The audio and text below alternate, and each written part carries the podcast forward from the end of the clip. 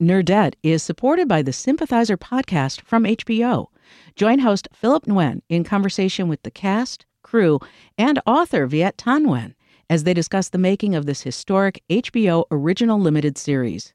Stream new episodes of HBO's The Sympathizer Sundays exclusively on Max, and listen to the Sympathizer podcast wherever you listen to podcasts. Think on your feet for our Fast and Curious 5K, a one of a kind race hosted by WBEZ and the Chicago Sun Times on Saturday, July 27th at Humboldt Park. More info and early bird registration at wbez.org/events.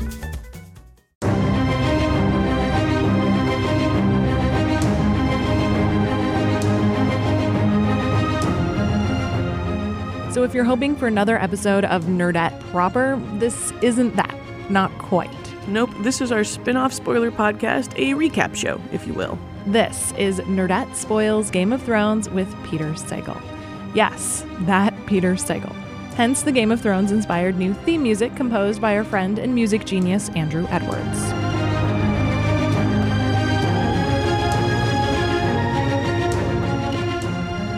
I'm Greta Johnsen. And I'm Tricia Bobeda, and our pal Peter Sagal, host of Wait Wait Don't Tell Me, is here because he is a Game of Thrones nerd. Hey, Peter. Hi, this is my actual voice. it's such a pleasure to speak as me and not have to put on my radio voice.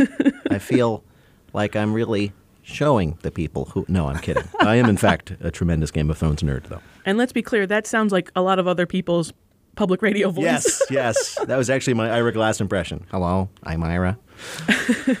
There I'm you a go. Game of Thrones nerd. Perfect. okay, so this is how this is going to work. Season five of Game of Thrones starts Sunday, April 12th. We will watch it, we will have feelings, and we will offer up our feelings in the form of a recap podcast episode every Monday before lunchtime.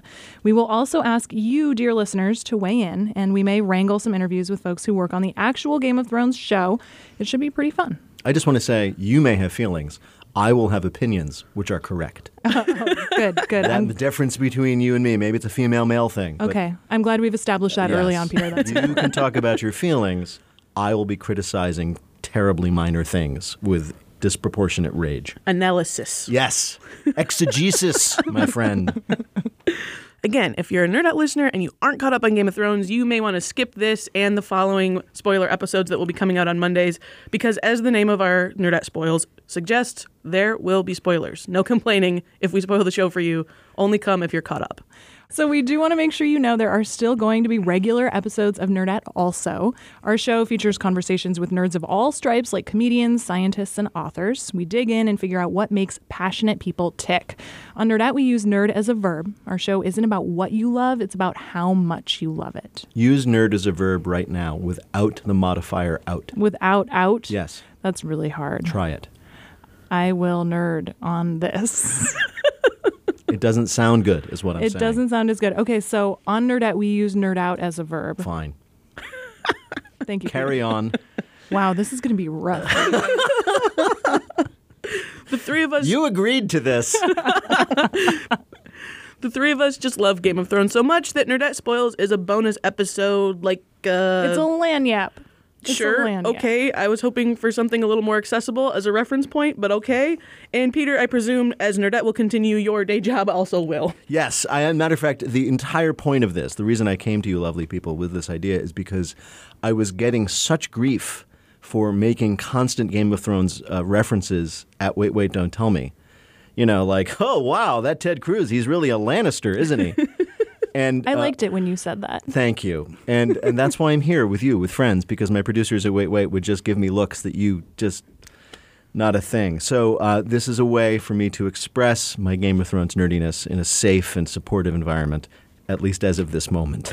So, Peter, what is it exactly that you do? yeah, I, I host this show called Wait Wait Don't Tell Me, which is about less important things. Okay, good. than game of thrones All right, just Yes. wanted to get that out of the way, too. Yes. So, this episode is a prologue to season five. We'll look back at some of our favorite moments so far from the HBO show and make the case for if the world really needs another Game of Thrones recap podcast. No, it doesn't. Sorry, cut that out. No, I liked it.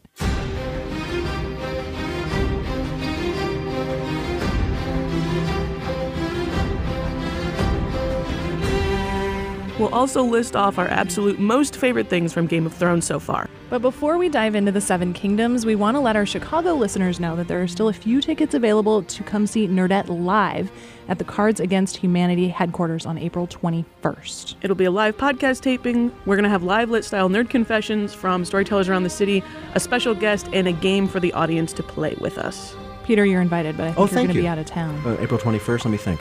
Oh, yeah, is that Tuesday night? yeah. Yeah, and I'll be, I'll, uh, we'll, we'll, We'll see. talk. We'll, We'll see. talk. you can get tickets at nerdettepodcast.com slash events.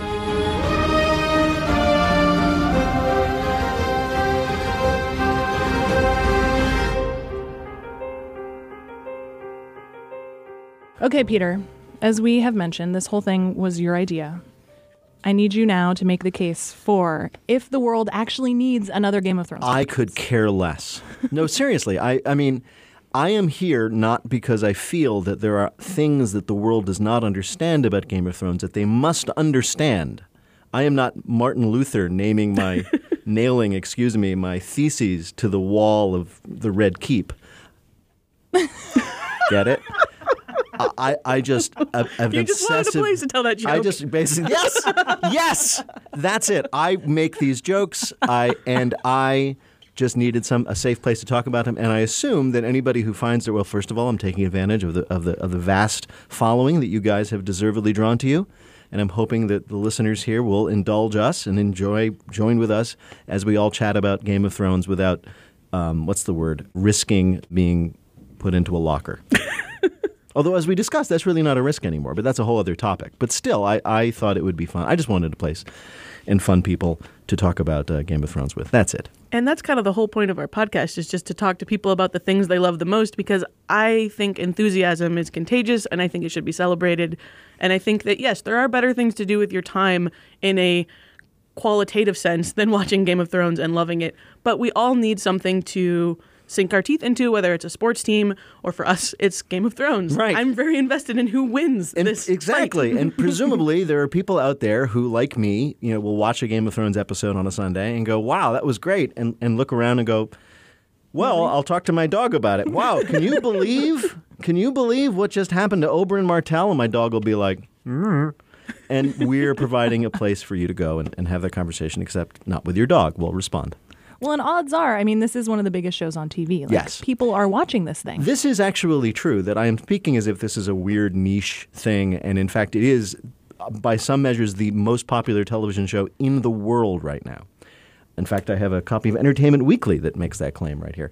And so, this whole notion that no one has anyone to talk about Game of Thrones with is nonsense. Uh, and in fact, if there is any value to this, maybe one of the things we can talk about is why is this thing so popular? It's the first time something with dragons has crossed over and been a part of hip hop culture with Yes. the mixtape that they did last year, where we have a song by Common that integrates actual dialogue from the show, from the series, with original music that's being created. Right. We're seeing a level of interest in this show that is, you know, more accepted than Lord of the Rings was. Even the movies, I would say, they sold a lot of tickets, but it didn't permeate the culture this way. There was a joke on uh, on the, un- the Unbreakable Kimmy Schmidt. Did you catch this? We love this show. we, where the very funny rich housewife, played by Jane Krakowski, Yeah. turned to her daughter or stepdaughter and said, Xanthippe Lannister Monroe, how dare you? And I was like, that's awesome. And it, you know, so yeah, it permeates the culture. Why is this show? I mean, people had these kind of thumb sucking added uh, conversations about The Sopranos when it came out. Why is this show so popular? What does it say about us that we're into this anti hero? You could pose the same questions about Game of Thrones. Why is it so interesting to everybody right now? Is it just a really good TV show? Does it reflect something in the zeitgeist? Is it, as Batman was, not the show we need, but the show we deserve? I think when you look at the way politics plays out in the show, that's a part of it for me.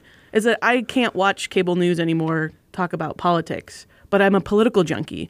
But I'm so turned off by and angered by actual politics Yes. that I don't have the outlet of the liberal utopia of the West Wing anymore. And Veep gives me a half hour of this sort of uh, release a week. But Game of Thrones is politics with dragons and with because it's HBO. I think this is a part of the appeal, and we should just say so. Nakedness. Yes. People enjoy Boobs. being Full able to say boobs. that they're doing something cultural while also looking at boobs. Are you telling me for you, young ladies, that the, the gratuitous boobage is as much of a thrill for you as it is for, say, the average bro who's sitting down to check out Daenerys this week? I mean, probably not as much fun as the average bro, but I do think the salacious nature Yes. of the show in general Yes. adds a certain something. One of the things that makes me think that Game of Thrones is important is actually something I used to do. I did this documentary on the Constitution for PBS. And I would go around and I'd give this com- give uh, lectures. I still do it on the Constitution. If you'd like me to come and talk to you about it, I'll be happy to. and one of the things I would say, because it turned out this is the simplest way to say this, is that before the U.S. Constitution and the immense revolution in human affairs that it caused and brought forward, if you wanted to know what politics and human society was like, watch Game of Thrones. My joke could be because basically all of human history was just like Game of Thrones except with less nudity. right? Boo! Boo, I know. I imagine also in your in your actual medieval days, if you did actually just take somebody's clothes off gratuitously, there'd be a lot more sores and a lot less oh, muscle tone. But that's mm, another that's true. story. You know, No, this is a very reasonable yes, insight. yes, Yeah. yes. The medieval peasants who you end up seeing naked are never the ones you want to see naked.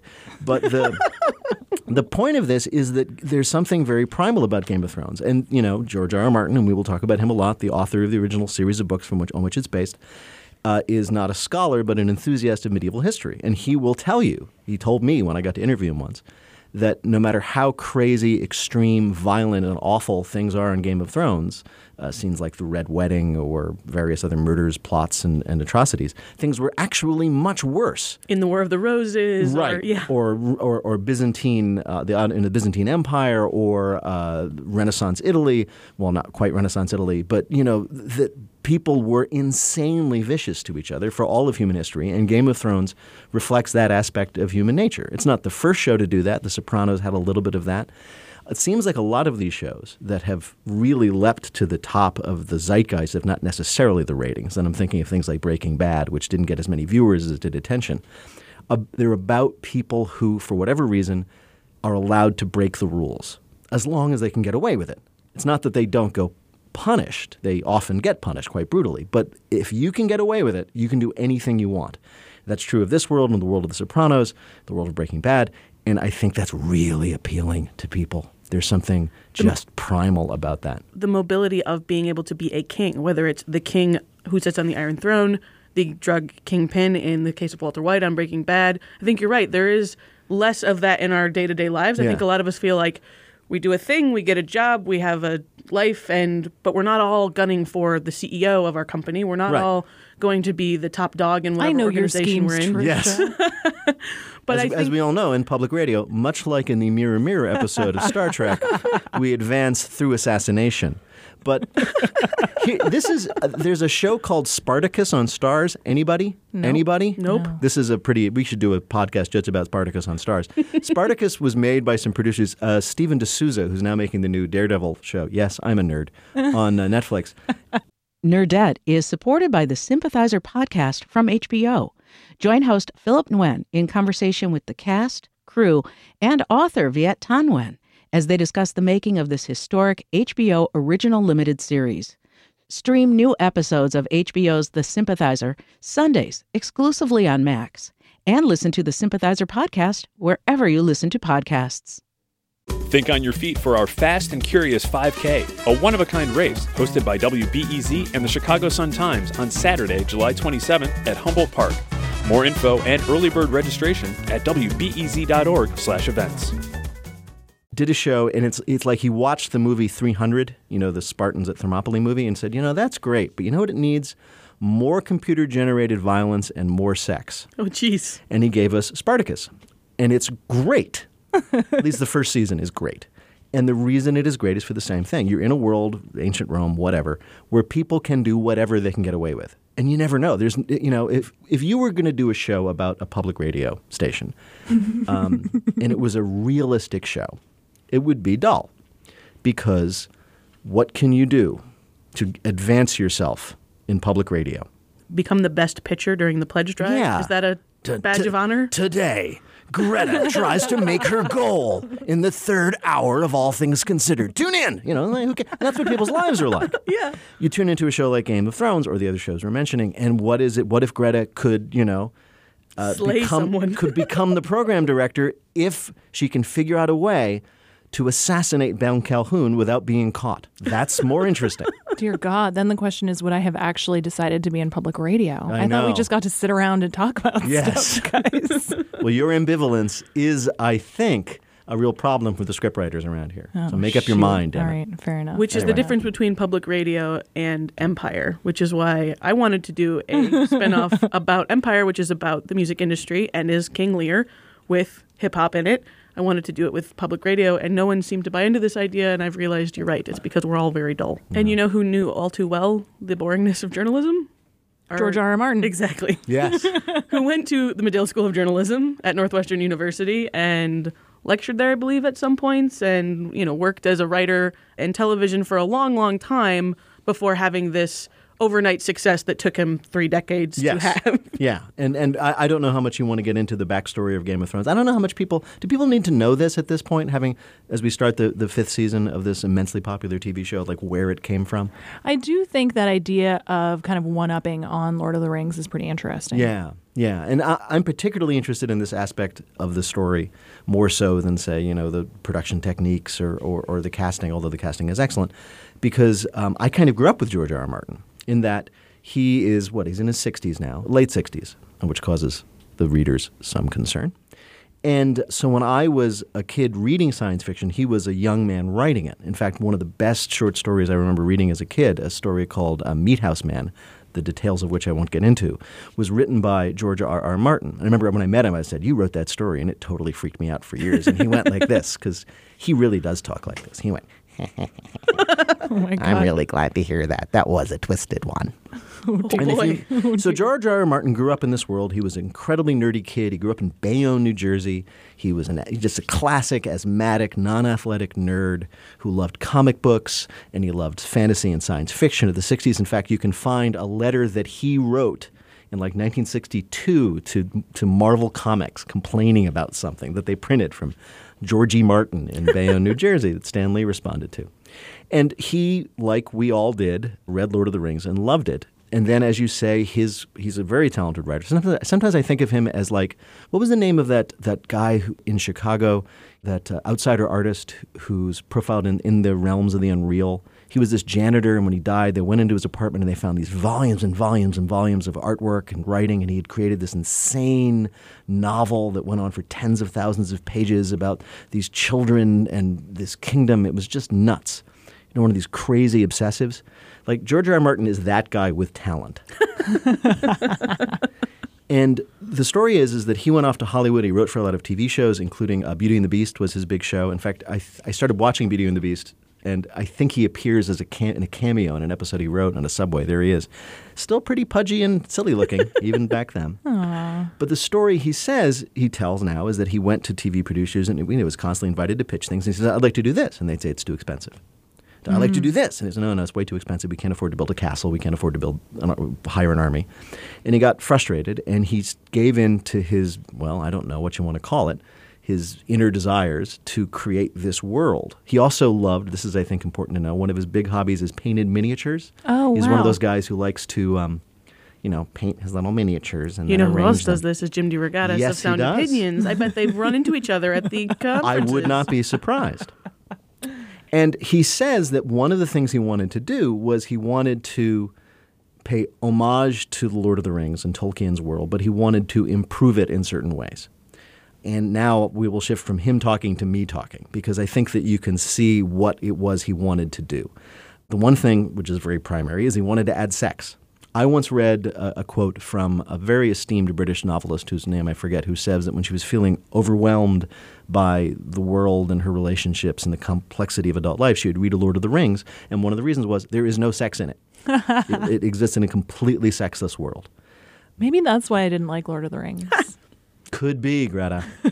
we should know, by the way, that Greta is doing this podcast wearing only pasties, which I don't understand. but now maybe I do. the magic of radio. So, okay, so first thing about Game of Thrones compared to Lord of the Rings, it has a lot of sex. And not only the gratuitous nudity, of which we all laugh about and, and yes, rewind and watch over again, but. Um, But people are really driven by sex. It's an incredibly powerful motivation in that world, like it is in ours. And you think of Cersei, and you, th- you think of Cersei and Jaime, and you think of uh, Tyrion and his that sort of story when he first fell in love as a as a young man, and and it turns out the woman was a whore, which you know, which leads to the great final confrontation with his father. You know, where is she?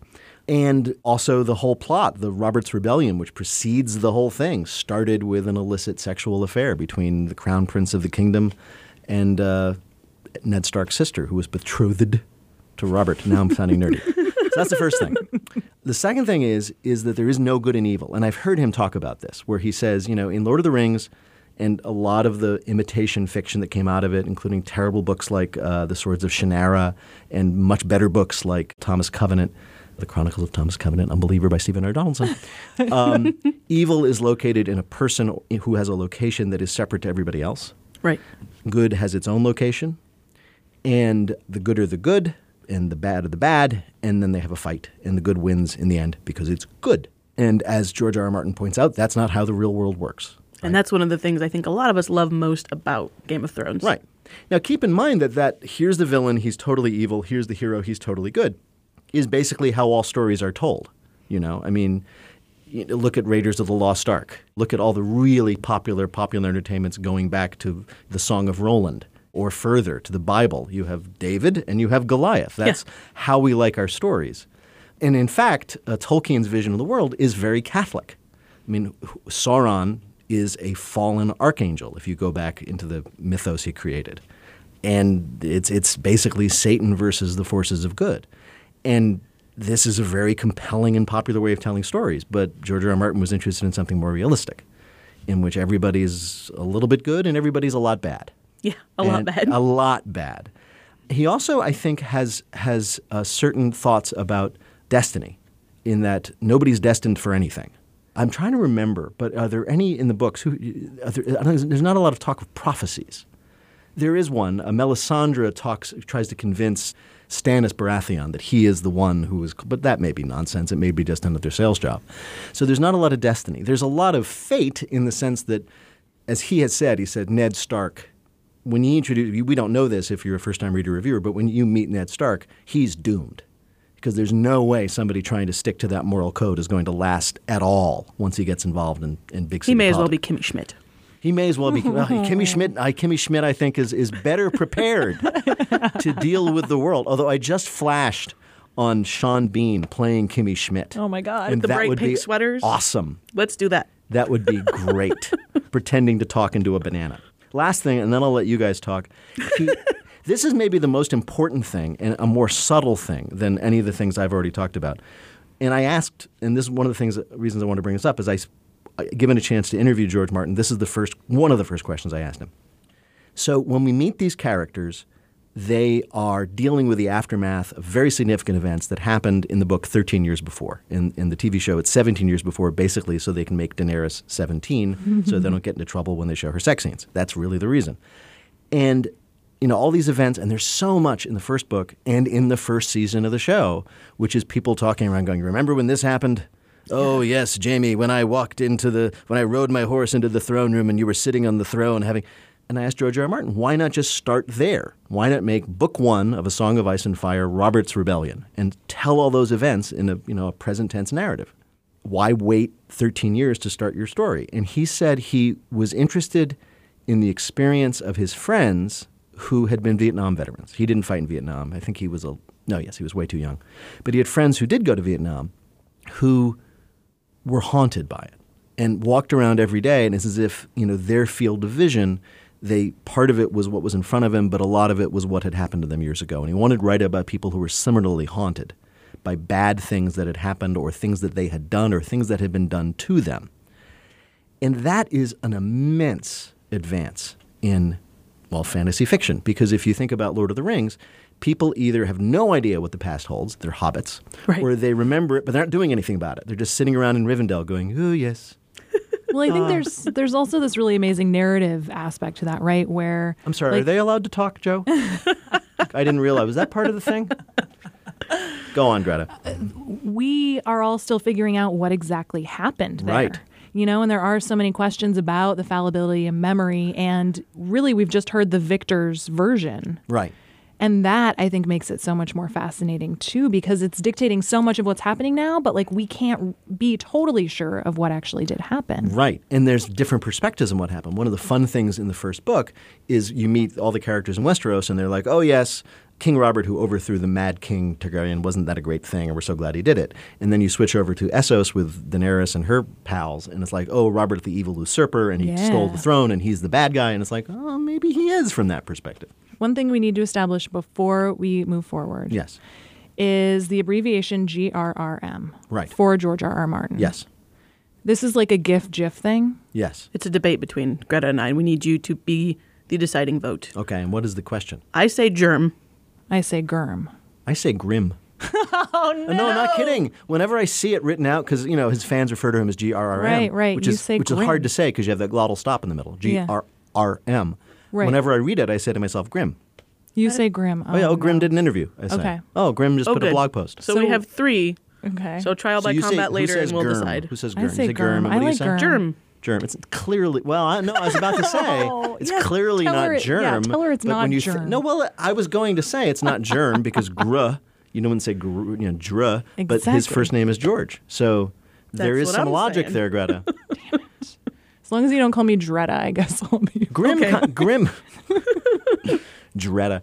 Grim, grim kind of fits the tone, though. I'll say that as an argument for my thing. I could be persuaded. Okay.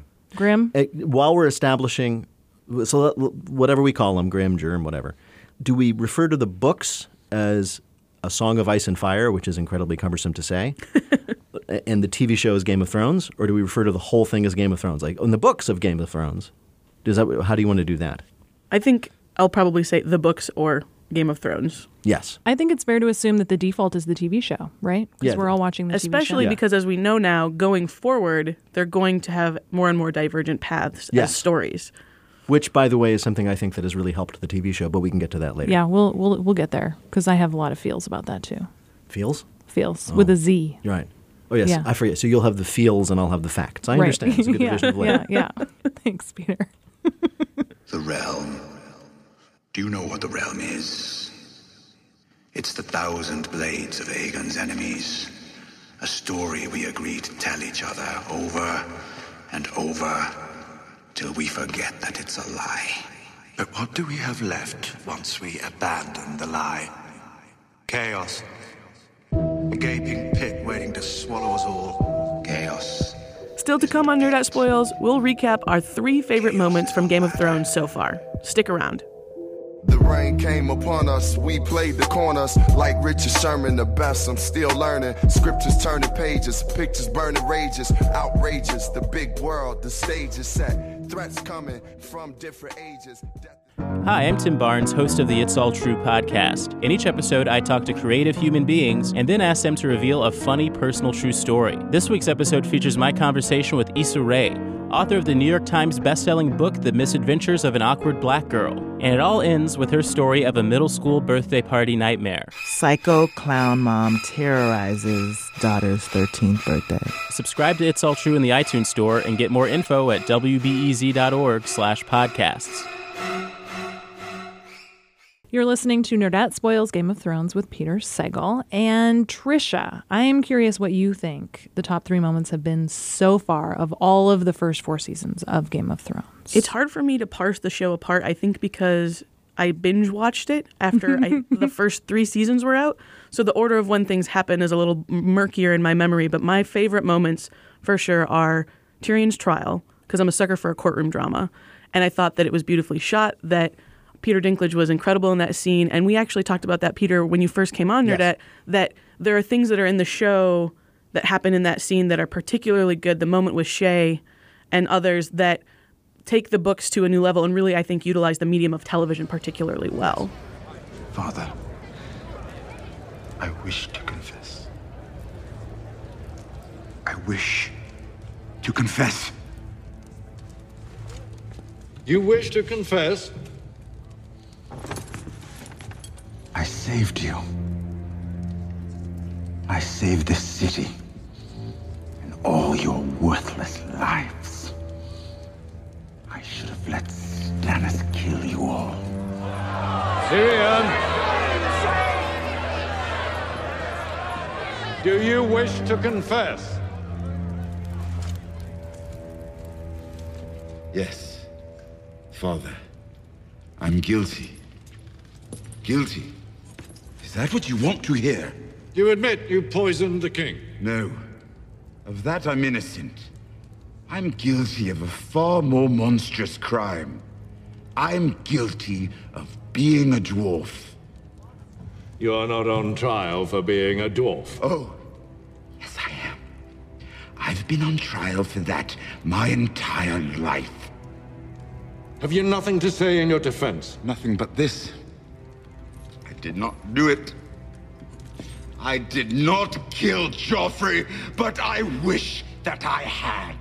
Watching your vicious bastard die gave me more relief than a thousand lying whores. My second is Jon Snow, mostly always, but especially him and Tyrion going to the wall in season one. I think it establishes something that's important through the whole ethos of the book, which is that bastards, the half man, these uh, black sheep of the family are the ones who are in some ways more noble because they've had more adversity in their Yes. lives, and that we are going to see them have to band together again.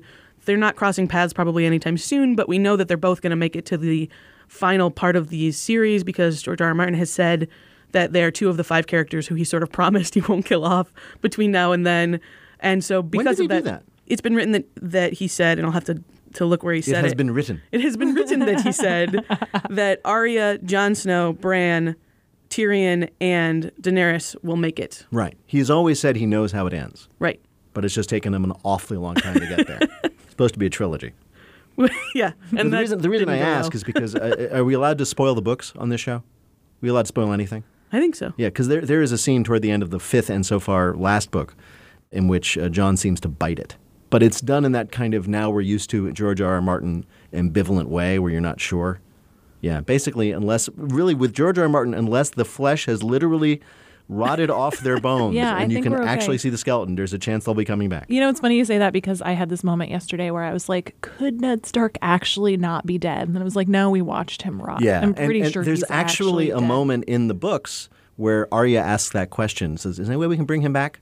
Yeah, As- yeah, and yeah. it's almost like she's speaking for the for the audience, the readers, and the person she's speaking to says, "No." But that's the question when Lady Stoneheart comes into play is Right. okay, what are the rules about who can come back from the dead and who can't? So we'll figure out what those are when Yeah. he decides to tell us what they are.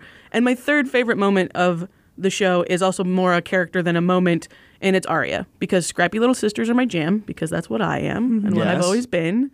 And I love that she's sort of a badass Hermione Granger.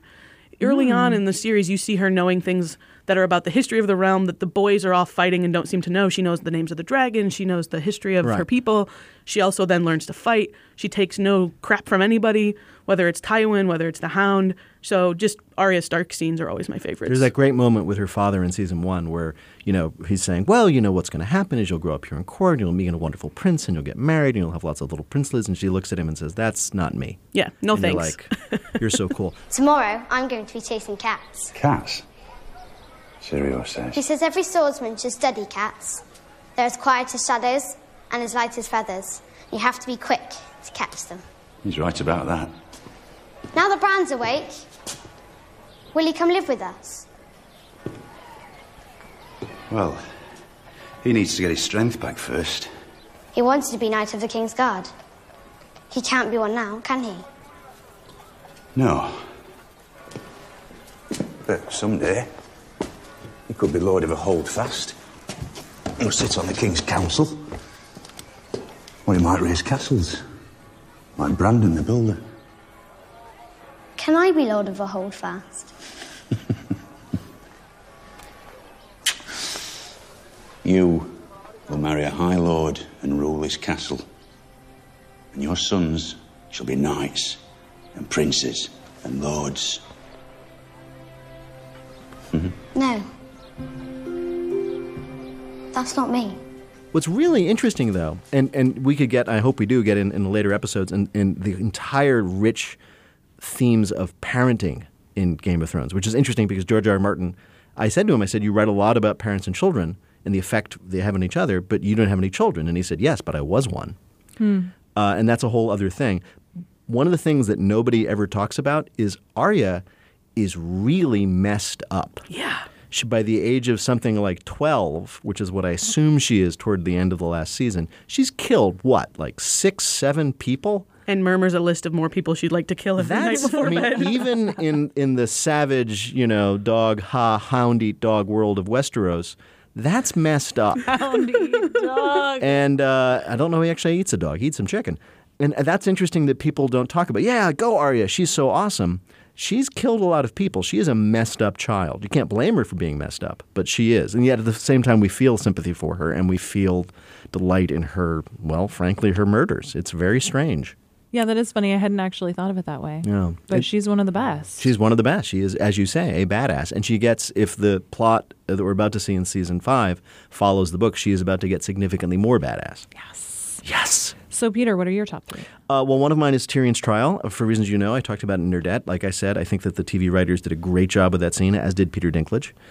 Anything, just like you, as you so much love Arya, I love uh, Tywin. I think Charles Dance is Mm. In a fantastic, perfectly cast group of actors. He is the most fantastic and perfectly cast. And his scenes with Arya are amazing. His scenes with Cersei are amazing. But one of my favorites is when he talks to the new king after Joffrey bites it. Tommen. Tommen, thank you. And he says, Well, what's the difference between a good king and a wise king? And I was like, You are so good. Um, Which ju- I means mean, you're doomed. Yeah, no, that is so. I mean, it's almost as if their casting is so excellent. It's almost as if they conjured these actors out of nowhere to embody these characters. I have quibbles about a lot of things in the production of the show, never the casting. He's was born to play Tywin Lannister. Your brother is dead. Do you know what that means? I'm not trying to trick you. It means I'll become king. Yes, you will become king. What kind of king do you think you'll be? A good king? I think so as well. You've got the right temperament for it. But what makes a good king? Hmm? What is a good king's single most important quality? This is hardly the place or the time. Holiness? Baelor the Blessed was holy and pious. He built this sept. He also named a six year old boy High Septon because he thought the boy could work miracles. He ended up fasting himself into an early grave because food was of this world and this world was sinful. Justice? Yeah. Good king must be just. Orys the First was just. Everyone applauded his reforms. But my, my third, and I had to think about it, was really when, when Ned gets it in the neck, as they say. Mm. It's funny, I thought about this. I have, like a lot of people, uh, I have rewound and rewatched some sequences because sometimes they're very elaborate and very well produced. The first one I rewound and watched again was when he gets beheaded because it was so powerful and surprising. And also, if you rewind and watch it, even though you can only see this if you rewind and watch it. Paul is uh, dead? Uh, no. Uh, the, the sword, as wielded by, um, again, I've forgotten all the names, but you know, Sir Ilyn Payne, actually goes through the neck, which is pretty nifty. But there's something about that moment. And I think that all the readers of the book will tell you when they got to that, it was one of the most devastating, amazing things because he's the hero. Heroes don't get arbitrarily beheaded.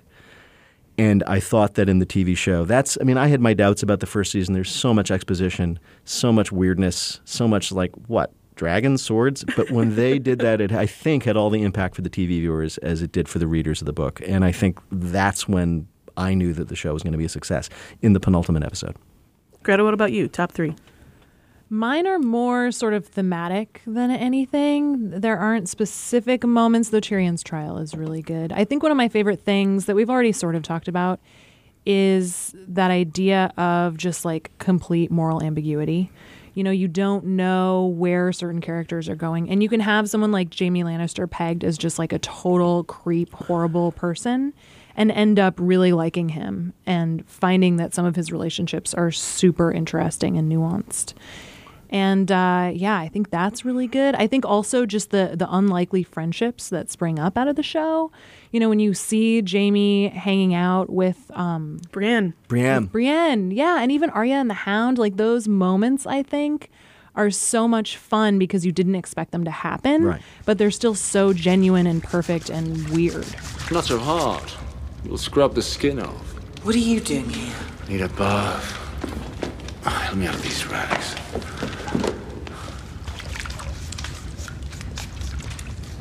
There's another tub. This one suits me fine. Don't worry, not interested. If I faint, pull me out. I don't intend to be the first Lannister to die in a bathtub. Why should I care how you die? You swore a solemn vow, remember? You're supposed to get me to King's Landing in one piece. Not going so well, is it? No wonder died with you guarding it. Jaime and Brienne is one of my favorites too because I think I'm most comfortable and most often consume shows where the central theme is unrequited workplace romance. So that fits right in there. You've got Brienne and Jaime. It's a little confusing. You have the sort of oversexed character and the non-sexual character Right.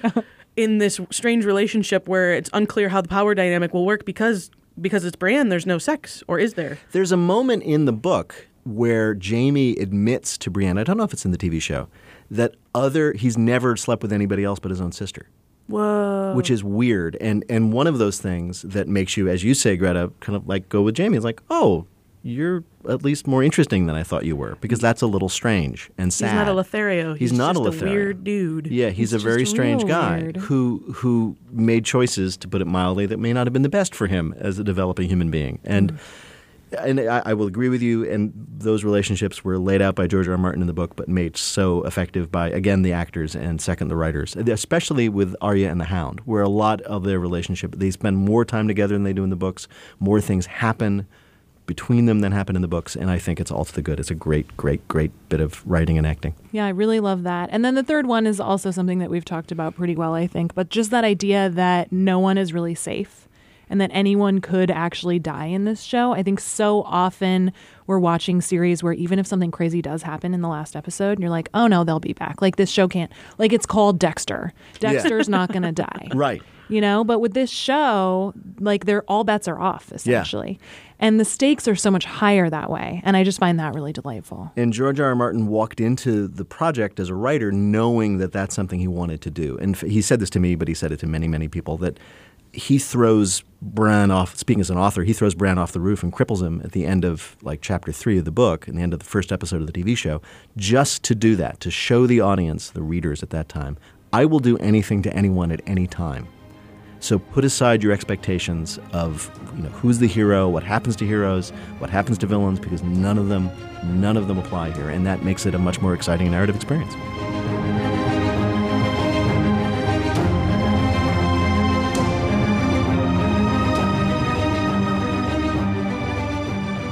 I'm just so excited about season five and talking about it with Greta, who I get to talk to about Game of Thrones all the time anyway. but Peter Sagal, thank you so much for joining us on Nerdette for this project.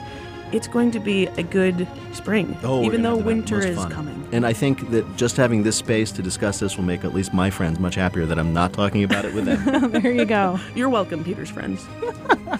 to join the conversation and tell us what you think the best or worst moments on Game of Thrones have been so far, call and leave us a voicemail. That number is 312 948 4687. Call the show, leave a voicemail about something you want us to talk about on this show or just your Game of Thrones feelings and or opinions. That number again is 312 948 4687. So the next episode, or the first episode really, of the season is what, April 12th? Sunday, April 12th, we will all watch Game of Thrones together and we will tell you our feelings, analysis, facts about it. Yes. they do the Monday the feelings, 13th. I do the facts. That'll be Monday, April 13th. In the meantime, you can get in touch with us online. We're at nerdettepodcast.com slash spoils. We're at Nerdette Podcast on Twitter. He's at Peter Sagal. That's S A G A L. oh, they know, Greta. they know.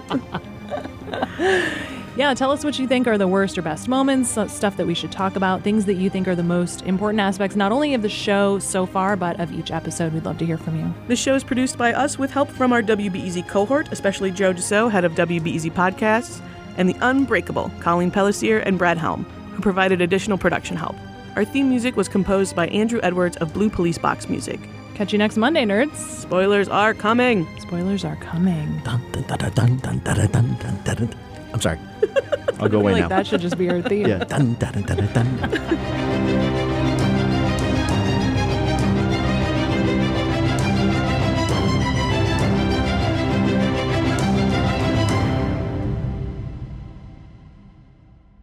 Nerdette is supported by the Sympathizer podcast from HBO. Join host Philip Nguyen in conversation with the cast, crew, and author Viet Thanh Nguyen as they discuss the making of this historic HBO original limited series. Stream new episodes of HBO's The Sympathizer Sundays exclusively on Max, and listen to the Sympathizer podcast wherever you listen to podcasts.